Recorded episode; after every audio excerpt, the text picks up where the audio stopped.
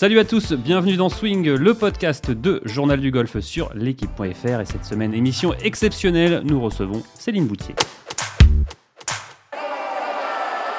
Et, pour animer avec moi cette émission, Arnaud Thious de Journal du Golf. Salut Arnaud. Salut JP, bonjour Céline. Et on, a le, et on a le plaisir de recevoir également Johanna Claten, ancienne, ancienne joueuse du LPGA et super copine de Céline Boutier. Salut Johanna. Salut JP, salut à tous. Alors, il faut le dire à, à- à nos auditeurs, et évidemment Céline Boutier. Salut Céline, merci infiniment de, de venir euh, ici à notre studio pour un de, de tes rares passages en France. Ça, fait, ça nous fait très plaisir de t'avoir. Bonjour à tous, et pas de soucis, c'est euh, aussi un plaisir pour moi d'être ici. Alors, il faut le savoir, Johanna et Céline ne savaient pas euh, qu'elles allaient se rencontrer aujourd'hui. C'était assez, assez drôle de, euh, de vous voir vous retrouver. Euh, Johanna, c'était une vraie surprise de voir Céline?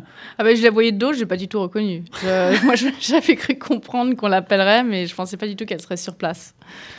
Et Céline, évidemment, oui, moi non plus. Johanna? Ouais, non, je savais pas non plus qu'elle allait être là. On m'a juste dit de venir pour un podcast, alors moi, j'étais un peu euh, dans le noir tout ça. Alors évidemment, on va parler de ta saison, on va également parler, apprendre à mieux te connaître, euh, Céline. Mais avant, euh, on va parler un peu de l'actu chaude. De, de- il y aura deux Françaises de plus sur le LPG euh, l'année prochaine, Pauline Roussin-Bouchard et Agathe Lenné, qui ont Pauline Roussin-Bouchard qui a terminé deuxième de cette finale des cartes, 8 tours.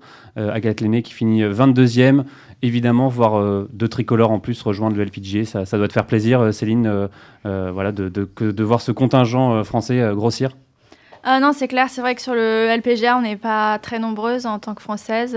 donc, n'importe qui qui veut bien nous rejoindre, forcément, c'est toujours une bonne nouvelle. Et on a hâte de les, voir plus souvent, du coup, euh, l'année prochaine sur le tour. Alors évidemment, euh, Pauline Rossin-Bouchard explose tout hein, depuis euh, ce- cette année. La voir arriver, pour toi, c'est une concurrente de plus ou, non? C'est, Et c'est une motiva- motivation supplémentaire ou pas du tout? Ou tu regardes pas ça? Non, ben, c'est-à-dire que pour moi, c'est toujours une bonne nouvelle euh, d'avoir, et très encourageant d'avoir euh, une nouvelle française euh, qui commence à vraiment à, à tout péter et qui va rejoindre le tour. Donc euh, pour moi, c'est quelque chose de très positif et, euh, et c'est vrai que finalement, euh, plus le golf français est fort et, et mieux c'est pour nous en tant que joueuse et en tant que française. Et puis j'espère que ça va encourager encore plus de monde à venir aux États-Unis. Alors je me tourne vers Johanna. Évidemment, c'est un podcast dédié à Céline, mais quand même un mot sur Pauline Roussin-Bouchard. Elle explose tout cette année. C'est, on va dire, un petit vent de fraîcheur aussi, cette, cette joueuse. Comment tu vois ça, toi? Ah ben, moi, je pense que c'est euh, un énorme boost de motivation pour euh, les générations à venir, qui forcément, euh, quand on voit quelqu'un d'aussi jeune performer aussitôt, bah, ça envoie un message assez clair. Bah, si elle, elle y arrive, pourquoi pas moi? Donc, je pense que toutes les générations derrière, déjà, Céline Boutier a eu cet effet sûrement sur Pauline Roussin et les jeunes actuels. Euh, mais Pauline Roussin, euh, Pauline Roussin va aussi avoir cet effet sur les autres. Donc, c'est pour ça que c'est super important. Il y a un effet euh, boule de neige. euh, oui, complètement, complètement. Enfin, c'est comme Annika Sorenstam qui a eu cet effet sur les Suédoises, Anna Nordquist et compagnie, Siri Pak sur les autres Coréennes, les sœurs Jutanugarn sur les autres Thaïlandaises. Il faut, il faut ces éléments déclen- déclencheurs, enfin ces inspirations pour amener les générations d'après, pour, pour pouvoir rêver. Euh, alors, on va parler de, de Céline maintenant. Toi qui la connais très bien, euh, est-ce que tu peux nous dire qui est Céline Boutier? Alors, Céline Boutier, comment, comment résumer? Tu vas recommencer. Tu la connais depuis quand? Bah, je, depuis très longtemps, en vrai, euh, parce qu'on a joué euh, quelques compètes amateurs ensemble. Et puis, mais j'ai vraiment euh, commencé à la connaître quand elle est venue me rejoindre sur le LPGA et on a de temps en temps été chez des private hosts, enfin chez l'habitant ensemble. Et donc là, forcément, on apprend plus à se connaître et euh, et puis, euh, moi, je connais très bien euh, Gérard Zuns, qui l'a, qui l'a beaucoup aidé, qui l'aide encore aujourd'hui, et qui m'avait dit un peu à l'époque de, de la prendre un peu sous mon aile. Et puis, j'a- j'avais envie, enfin, j'étais tellement contente d'avoir une Française de plus sur le tour que, que voilà, je voulais, je voulais vraiment pouvoir passer du temps avec elle. Et, euh, et voilà, donc Céline, euh, derrière ses petits airs de timide, euh, bah, j'ai toujours dit que c'était quelqu'un qui gagnait énormément à être connu et, et qui, qui est une inspiration pour tout le monde parce que c'est quelqu'un de très discipliné, de travailleur, d'ambitieuse, vraiment de focus. Et ça, c'est vraiment l'attitude qu'il faut pour réussir aujourd'hui. Mais derrière tout ça, vous avez, vous avez une fille qui, qui a beaucoup de sens de l'humour, qui est vraiment, en tout cas, qui je sais pas si je suis bon public, mais en tout cas, ouais, je suis assez bon public, mais en, mais en, mais en règle générale, c'est quelqu'un qui a beaucoup de.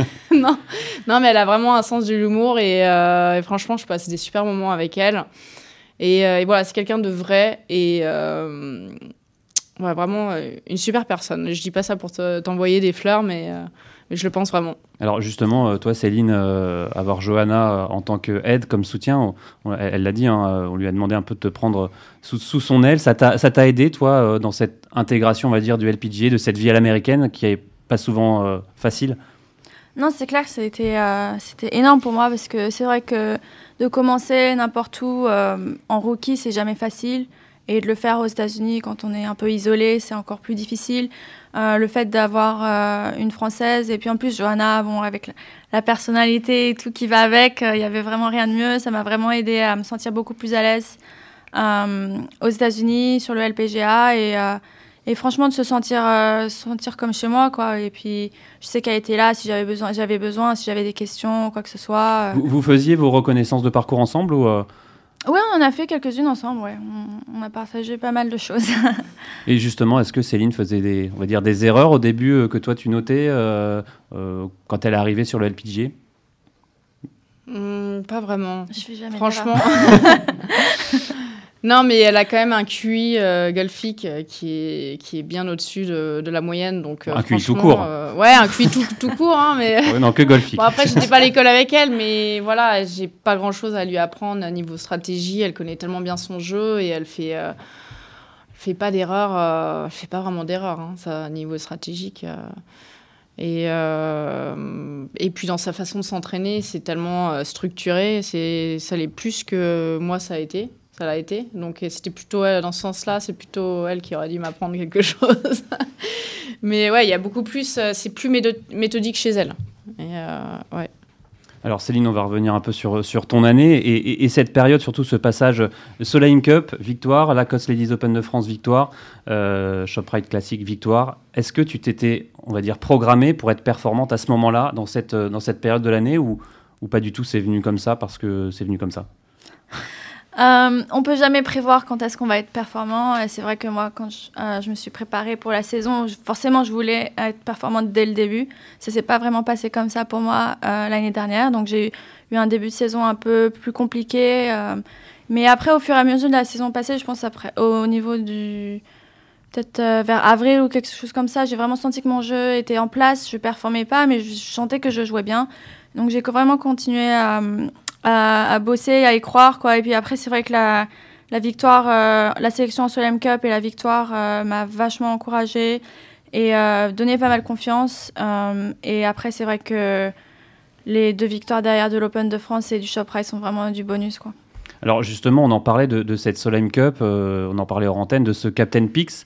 Tu l'as vécu comment? Est-ce que tu l'as vécu comme une motivation supplémentaire? Est-ce qu'il fallait que euh, tu avais envie de prouver encore plus à, ton capitaine que, tu méritais d'être là ou, pas du tout?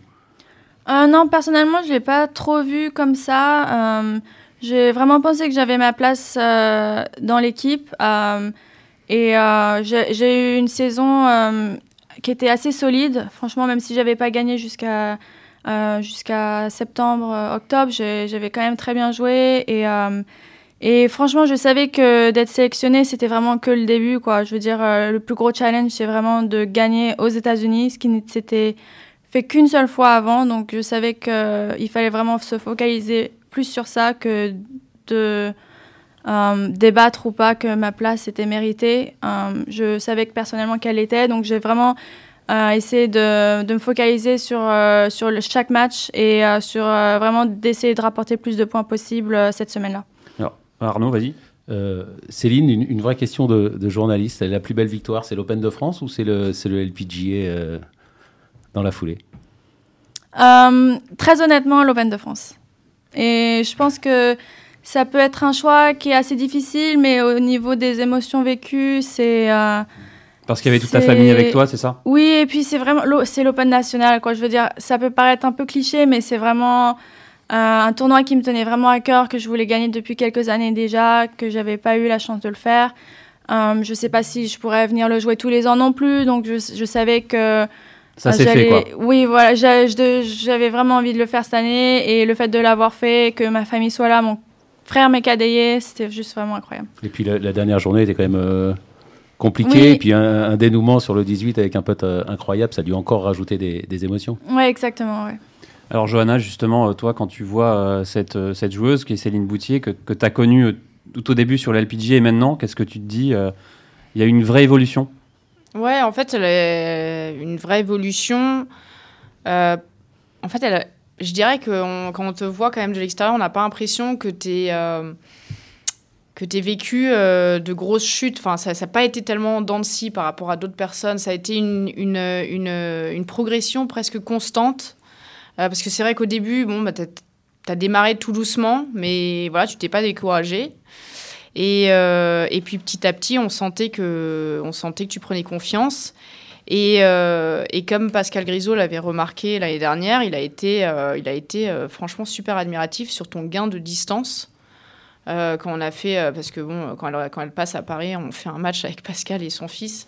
Et euh, ouais, il, est- il a été vraiment impressionné. Les matchs par, épiques, euh, apparemment. Voilà, match épique euh, qui le transcende complètement. Tu nous transcends tous. Voilà, c'est ça. D'ailleurs, c'est peut-être euh, c'est peut-être ça qui t'a mis en confiance pour la Solheim Cup. c'est- Oh, sûr, même. Mais, mais Céline, en revanche, sur tes, sur tes stats du LPGA, on voit pas ce gain de, de distance. Toi, tu le, tu le vois, il y a 5 yards de, de plus. Toi, tu le, tu le vois vraiment, le, le- le gain en, en distance? Je le vois parce que je, je suis sur le tour maintenant depuis 4 ans, donc on refait souvent les mêmes parcours. Et c'est vrai que je remarque que c'est pas du tout la même, les mêmes distances que j'ai, les mêmes clubs que je Tu joue. tapes de nouveaux coups. Hum, je, je joue des, des parcours qui me paraissent beaucoup plus faciles. Parce que euh, justement, j'ai des cannes plus courtes. Maintenant, je peux atteindre des par 52, ce qui n'était pas souvent le cas avant. Euh, on le voit pas forcément dans les stats parce que je suis pas non plus une euh, grosse frappeuse. Donc, je vais pas être euh, impressionnante au niveau des distances sur le papier.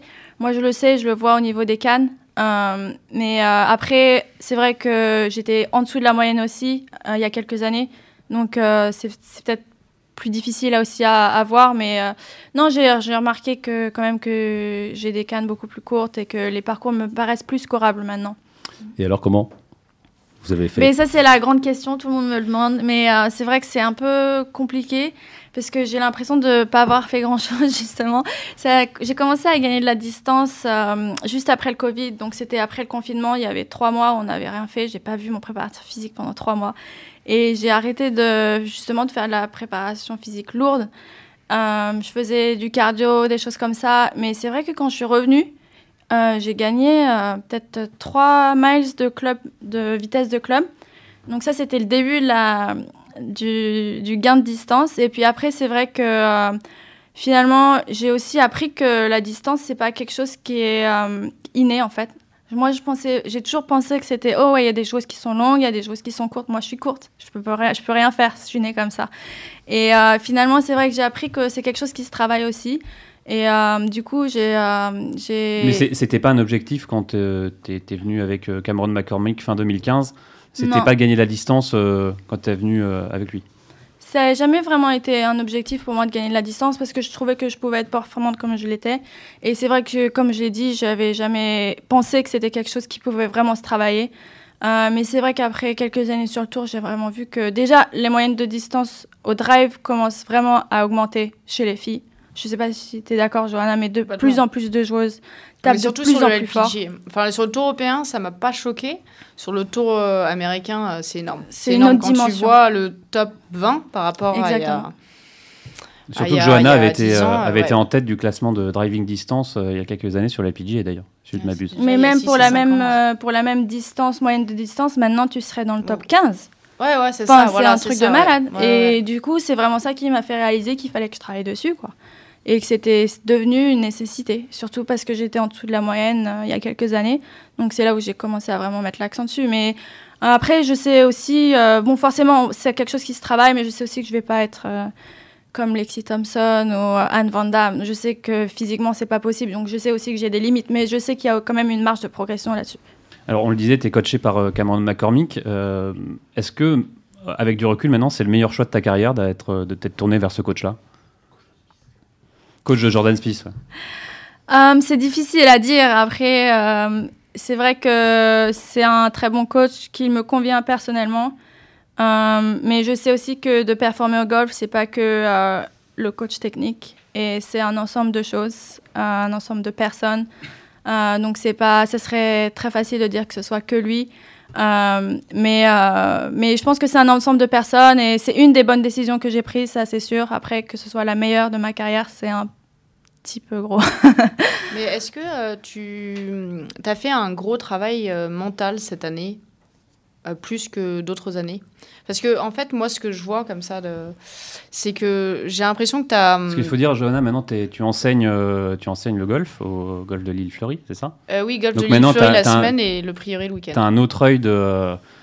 T'es plus joueuse, t'es aussi coach. Donc, oui, euh, oui, oui, tout à fait, tout à fait. Et euh, mais c'est aussi, je suis consultante là, pour- sur Golf Channel, donc. euh, En plus, je- troisième casquette. Voilà, c'est ça.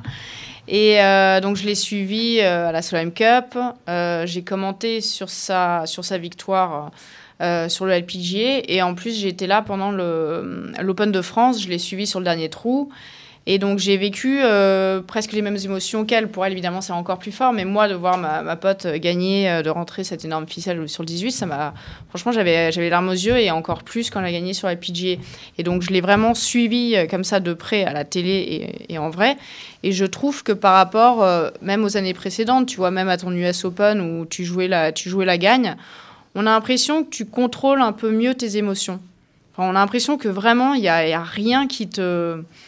Qui, qui, ouais, il n'y a rien qui te, qui te t'atteint. Hum, je pense que c'est vraiment une impression. Ouais. Euh, non, mais je pense que le golf de très haut niveau, c'est vraiment savoir gérer ses émotions de manière générale. Et le plus souvent tu es dans cette situation, et mieux tu arrives à, à le gérer. Je pense que c'est une combinaison de- d'un travail psychologique, c'est sûr, mais aussi le fait, l'expérience, juste de manière Ouais. générale. Le fait que j'ai été dans cette position beaucoup plus souvent euh, que euh, ma première fois quand j'étais euh, en contention pour l'US Open il y a quelques années. Euh, je pense que ça fait, oui, ça fait une différence. Et euh, le fait que, entre temps aussi, j'ai euh, eu la chance de participer en Solheim Cup où j'ai réussi à gagner des matchs, à, ra- à ramener des points. Ça amène aussi pas mal de confiance parce que la Solheim Cup, c'est quand même les 12 meilleures américaines contre les 12 meilleures européennes. Donc tu sais jouer Euh, sous pression, quoi. Termes C'est ça, pression, donc ça te, le donc Graal, ça quoi. te donne pas mal de confiance et euh, juste le fait de savoir qu'on a été dans cette situation, qu'on a réussi à bien jouer, qu'on a réussi à gagner, euh, forcément ça donne un aspect euh, différent quand euh, ça nous arrive après et qu'on et qu'on joue euh, pour la gagne sur un tournoi euh, régulier du LPGA. Et puis euh, Céline, tu, tu- vous nous l'avez dit pardon tout à l'heure aussi, vous avez un nouveau caddie avec beaucoup d'expérience qui a été avec les, les plus grandes joueuses du monde. Ça aussi, ça doit aider d'avoir quelqu'un euh, de, de très fort à côté de soi euh, au sac. Ah oui, ça fait un an euh, et quelques mois maintenant que je travaille avec Colin. Il a Colin beaucoup d'expérience. Euh, Colin Kahn, c'est un Anglais qui habite maintenant aux États-Unis. Il a eu beaucoup d'expérience avec de très grandes joueuses. C'est vrai qu'il sait ce que c'est. On le disait, c'était Annika Sorenstam, euh, Paula Krimer, euh, des joueuses de cette trempe-là. quoi. Donc c'est Oui, je crois qu'il a rien, quoi. une, une quarantaine de victoires à son actif, euh, qui peut être im- impressionnant, euh, mais il est, je trouve qu'il a une, une attitude euh, et très professionnelle.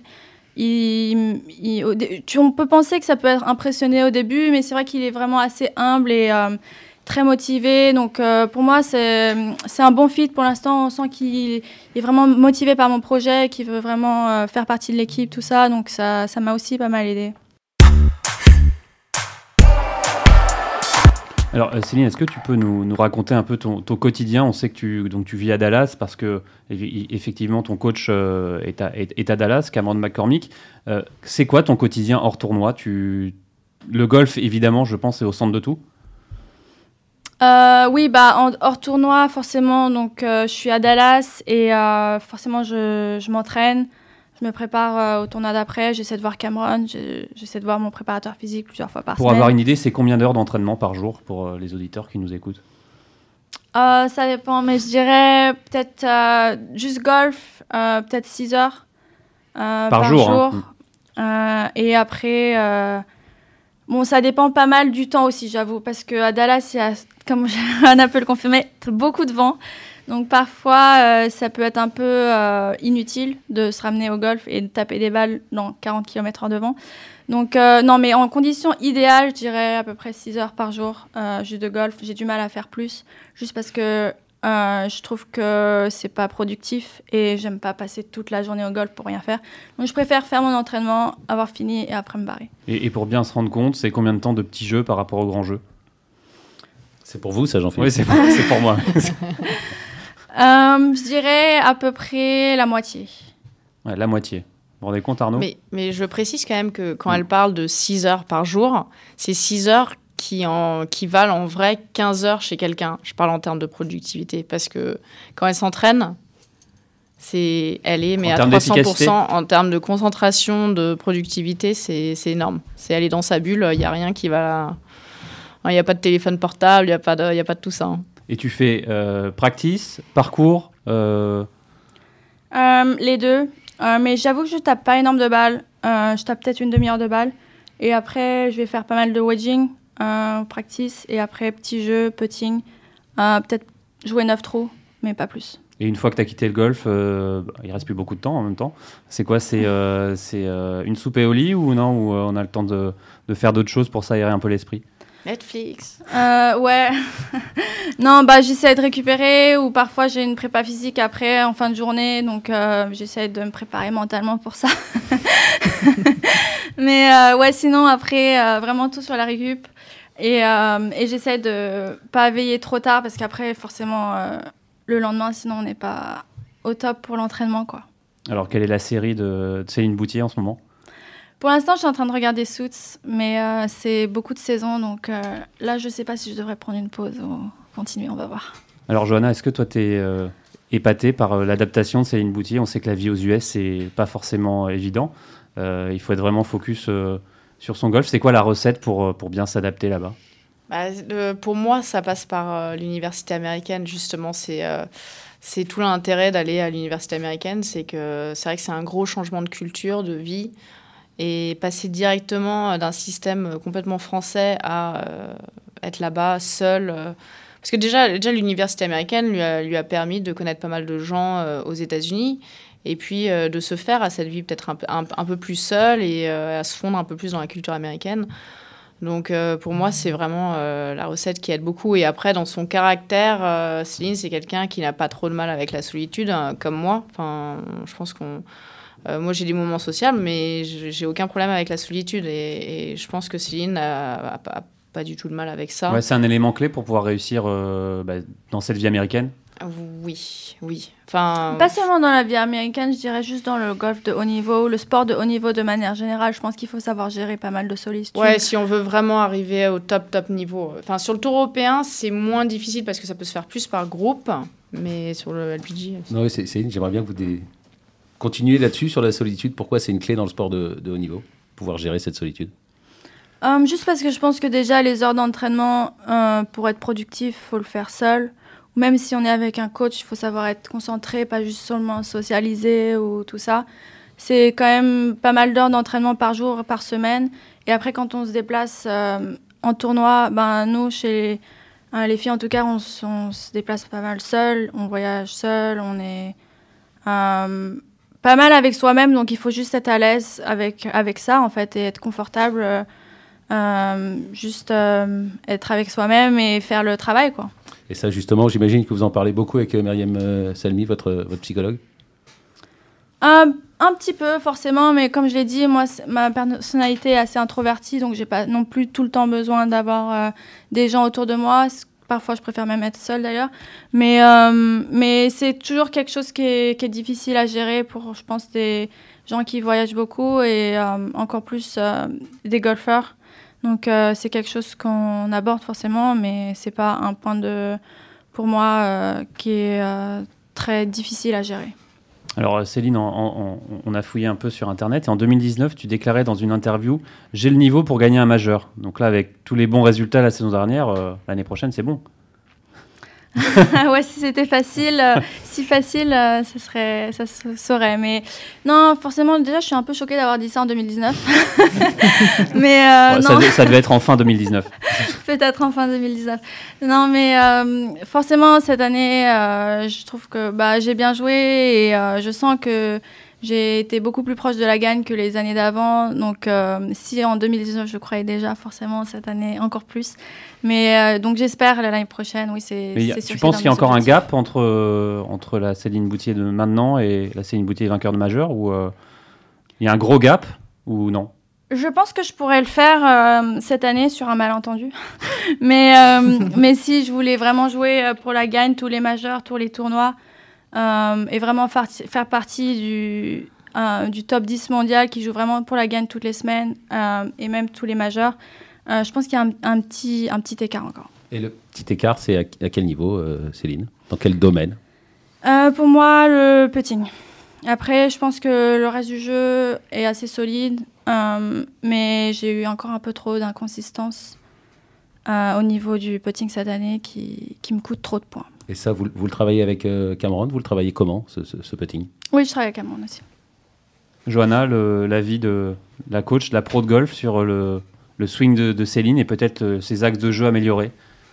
Si évidemment, tu as des conseils à, à lui Alors, donner. j'ai pas vu, euh, j'ai pas vu de vidéo de son swing euh, en détail. J'ai pas, je me suis pas permis de. Donc ça, malheureusement, je peux pas trop répondre. Mais t'adorerais coacher, euh, coacher Céline? Euh, une- une- non, je mélange pas amitié et, et boulot. j'ai envie de garder mon amitié avec elle. Euh, Céline, on, on le disait, tu as gagné la, la Soleil cette année, euh, le Lacoste Ladies Open de France, le, le, le ShopRite euh, classique. Est-ce que tu sens, tu as fini troisième de, de, de la finale, est-ce que tu sens que le regard des autres joueuses euh, top niveau ont, un, peu chan- un peu changé sur toi ou, ou pas du tout? Une grande question. Euh, Journalistique. oui, non, franchement, j'avoue que ça, j'ai aucune idée. Mais je dirais que le. Mais par exemple, est-ce qu'une Nelly Corda te, te regarde peut-être un peu différemment maintenant ou, euh, ou pas du tout ou Ça n'a pas changé? Honnêtement, je pense pas que les joueuses me regardent différemment. Euh, moi, je me regarde différemment, ça c'est sûr. Et je pense que c'est vraiment ce qui compte. Euh, après, le fait que les joueuses me respectent, entre guillemets, plus ou moins, c'est pas quelque chose à laquelle euh, je fais plus attention que ça. Tu te dis, tu, tu te regardes différemment, c'est-à-dire que tu te sens vraiment à ta place en fait Plus. Plus? Parce Ouais. qu'avant, quand tu es arrivé sur le LPGA, c'était pas, c'était, c'était pas ça? Pas du tout, non. Et je pense que c'est vraiment la clé euh, qui m'a permis de performer euh, beaucoup plus ces dernières années. Et d'ailleurs, au début, je pense que Johanna m'a vachement aidé à ce niveau-là parce que c'est vrai qu'au début, tu te sens pas trop à ta place, tu sais pas trop euh, où est-ce qu'il faut que tu ailles, tu sais pas trop ce que tu es censé faire, ce que tu es censé pas faire. Et est-ce que c'est bien si je tape ici au lieu de là ou est-ce que je peux peter sur le même trou que telle fille parce qu'elle est déjà en train de peter Des choses comme ça où euh, forcément maintenant tu t'y penses T'avais, même t'avais pas. un peu peur de gêner parfois euh, Oui, exactement. De pas, juste de pas se sentir à sa place, quoi. Et, euh, et je pense que le, le fait de maintenant me sentir à ma place m'aide aussi à performer sur le parcours parce que je sais que je- justement euh, j'ai ma place et que je peux performer sur ce tour. Céline, pour revenir sur cette saison, vous l'avez dit, où, vous étiez assez performante, même en début de saison, mais ça a marché qu'en fin de saison. On sait que le golf, c'est un mystère, on ne sait jamais trop pourquoi ça, fonctionne et ça ne fonctionne pas. Avec le recul en fin de saison, vous vous dites quoi? Dans quoi vous avez progressé? Qu'est-ce qui a changé pour que vous soyez euh, aussi performante en fin de saison par rapport au, début de saison? Qu'est-ce que vous avez modifié ou, qu'est-ce qui a, mieux fonctionné dans votre jeu? Mais tout a un peu plus, un peu mieux fonctionné. En fait, il n'y a vraiment pas eu un déclic si majeur que ça. Euh, je dirais qu'au début, on a eu euh, deux semaines de vraiment. euh, je ne sais pas si vous vous en souvenez, mais il faisait vachement froid au Texas, où il faisait moins 10 degrés. C'était le record du- de température depuis je ne sais pas combien de Il temps. n'y a plus de saison. hein, de toute façon. Et oui, et du coup, on n'avait plus de courant, on n'avait plus d'électricité, ni rien du tout. Forcément, tous les golfs étaient fermés. Et ça, c'était, ça s'est passé deux semaines avant la reprise de la saison. Donc j'étais en panique totale. euh, et du coup, j'ai dû aller à Miami dans un hôtel pour essayer de me préparer dans un golf où j'avais même pas mon coach avec moi. Et c'était juste un début de saison complètement, euh, complètement décalé. J'étais complètement stressée et paniquée quand je suis arrivée au premier tournoi. Forcément, j'ai pas bien joué, ce qui m'a paniquée en plus pour le, tournoi d'après. Et euh, du coup, vraiment, je me suis, j'ai réussi à, un peu mieux joué en mars en avril, qui m'a un peu, un peu remis en confiance. Et puis après, quelques performances ici et là où je sentais que mon jeu commençait à venir. Mais comme vous l'avez dit, ben le, le, golf, on sait jamais trop ce qui va ou ce qui va pas. Mais, euh, mais je savais que ça commençait à prendre forme. Il fallait vraiment juste rester patient, continuer à travailler sur ce qui, ce qui allait, ce qui marchait. Et puis après, au fur et à mesure, ça a commencé à, ça a commencé à arriver. Et puis après, il fallait juste, euh, fallait juste continuer. Parce qu'il faut savoir que euh, Céline a beaucoup de mal à prendre une journée off Grosse, grosse culpabilité. Euh, donc euh, voilà, d'où euh, d'où son angoisse quand elle s'est retrouvée à ne pas pouvoir jouer pendant une semaine. Mais là, c'est marrant parce que tu nous, tu nous le dis, mais on a l'impression que, que toi, tu doutes jamais en fait. Ah non, c'est l'opposé, ouais. Tu doutes, tu doutes beaucoup? Ouais, je me remets en question très facilement et beaucoup trop souvent. Arnaud? Ben non, non, mais c'est le moteur, c'est toujours le moteur des, des, des, champions. Après, il faut savoir aussi, à un moment, se, se, se, faire confiance. Mais donc là, vous êtes en France, et donc là, c'est quoi? C'est repos? C'est quand même entraînement? Je crois qu'il y, a eu du golf hier. Il, y a eu, du golf hier, il y en aura demain, c'est ça? Comment vous gérez cette période-là, Céline? Euh, Oui, c'est censé être un peu de repos, mais forcément, on pense, on pense toujours à what's next. Et euh, du coup, euh, forcément, un peu anxieuse de prendre trop de repos parce que j'ai l'impression que je vais perdre mon jeu.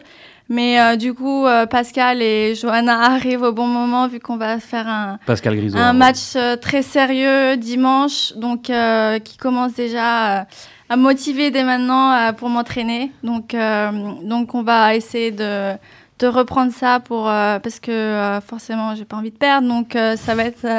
en plus, il y a très gros enjeux, c'est tout sur la fierté. Donc forcément. Euh, ah, c'est un gros match en fait. Hein, oui, non, c'est pas du tout amical. Mais, et, après Noël, euh, jour de l'an, c'est les clubs euh, dans le garage ou, vous continuez quand même à, vous entretenir? Non, je pense que je vais peut-être prendre une semaine sans club, si j'y arrive. et Vraiment ou non non, si j'y arrive, elle vient. Si j'y arrive, Si j'y arrive. Et après, et après, reprendre à fond. Et tu devais pas partir à Cabo?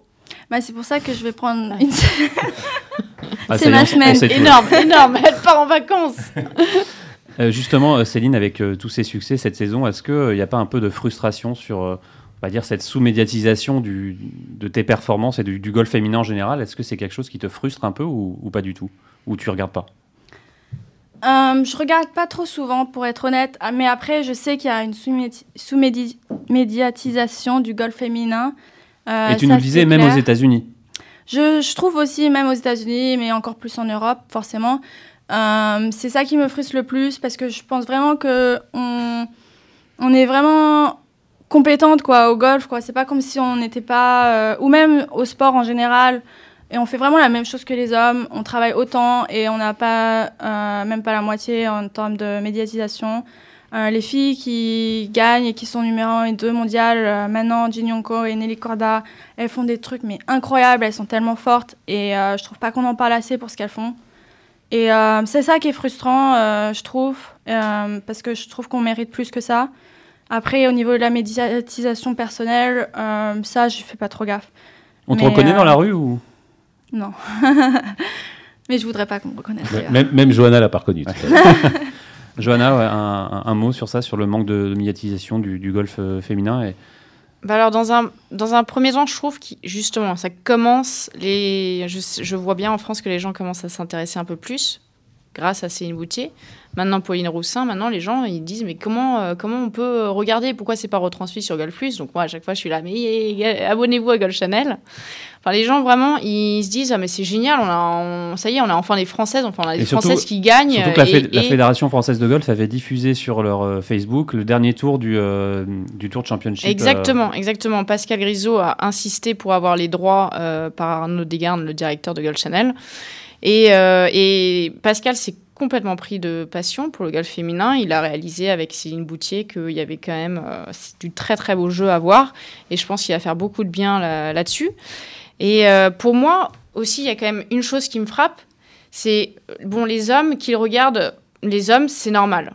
Mais nous, les femmes, est-ce qu'elles regardent les femmes? En fait, moi, moi, dans tous les tournois sur lesquels j'ai été, si 90%, ce sont des hommes chez nos spectateurs et téléspectateurs. Nous, le problème, c'est qu'on n'a même pas les femmes, notre soutien, qui nous suivent.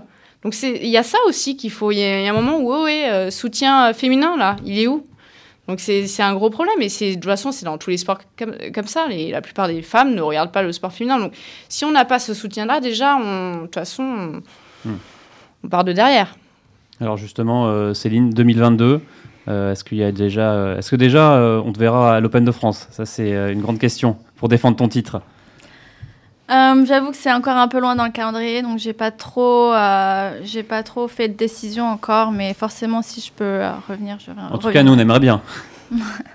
Et sinon, pour faire ton calendrier, ça se passe comment? C'est tu regardes un, peu le, la saison ou tu ça, ça évolue au fur et à mesure de l'année? Comment ou t'as déjà toi une idée en tête carrée J'ai une idée assez précise sur la première partie de la saison et puis après c'est vrai qu'il y aura forcément quelques changements en fonction euh, de comment, comment je joue, comment je me sens au, fil, au fur et à mesure euh, que la saison avance. Donc c'est vrai que c'est toujours difficile d'avoir une idée très précise sur tout l'ensemble de la saison.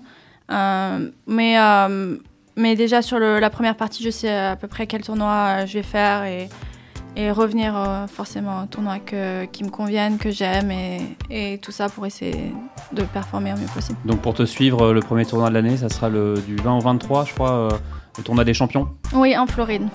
D'accord. Johanna, un mot pour, euh, pour terminer, pour, euh, pour Céline euh, Good luck, hein, dimanche. Allez, ça sera le mot de la fin. Merci beaucoup Céline Boutier d'être venue dans ce numéro du podcast. Merci également à Johanna Claten et Antoine Bourlon à la réalisation. Et nous, on se retrouve la semaine prochaine. Salut Merci